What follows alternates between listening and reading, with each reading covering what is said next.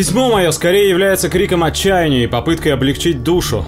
Я прохожу службу в реформированных Сердюковыми вооруженных силах Российской Федерации. Армия – это лакмусовая бумажка, позволяющая судить о состоянии дел в стране, поскольку в армии находятся все частички этой самой страны в более мелких масштабах. Строевой отдел, чиновничий аппарат, автослужба, органы ГИБДД и прочее. Командиры – это Государственная Дума и прочие законотворцы. Служу я уже не первый год, и с каждым прошедшим годом все больший страх меня обуревает. Такого равнодушия я не встречал больше нигде. Может быть, мне просто раньше везло на людей, я не знаю. Кадровый кризис повсюду. Берут людей без более или менее нужного образования на должности, требующие вообще-то знаний в физике, в радиосвязи, радиолокации и прочих дисциплинах. Берут их из-за безысходности. Люди с образованием в армию не хотят идти.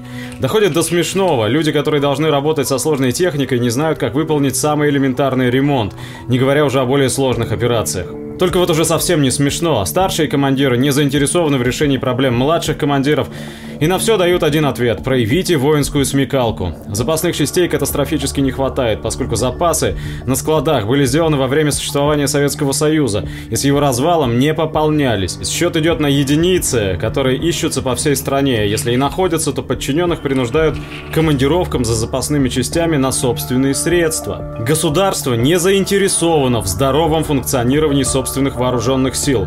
По крайней мере, так я вижу со своего места службы. И видится мне, что в среднем по больнице положение должно быть точно таким же. Проблема уже не в конкретном командире или подчиненном воинской части или дивизии, а в том, что капитализм прочно засел в головах людей.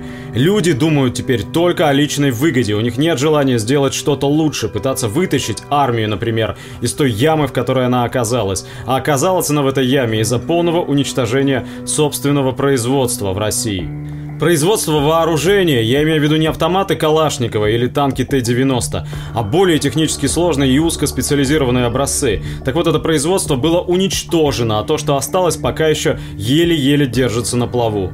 Лучи света в темном царстве, конечно же, есть. Я не обвиняю всех подряд и не стараюсь превозносить себя на этом фоне. Однако тот задор, с которым я прибыл на службу, был задушен безразличием и чванливостью людей, думающих только о том, чтобы их не трогали и исправно платили зарплату зарплату. Из самого больного лица ребят, которые пришли честно отслужить родине с желанием дальше остаться в рядах вооруженных сил, разочарование, написанное на этих лицах, трудно забыть, потому что по телевизору ребята видели парады с танком «Армата» или мультфильмы про ракеты, которые летят через весь свет и уничтожают вражеские страны. А на деле все они видят разруху, будто ракета упала на нас. Хочется, чтобы все изменилось в лучшую сторону, но надежды почти не осталось.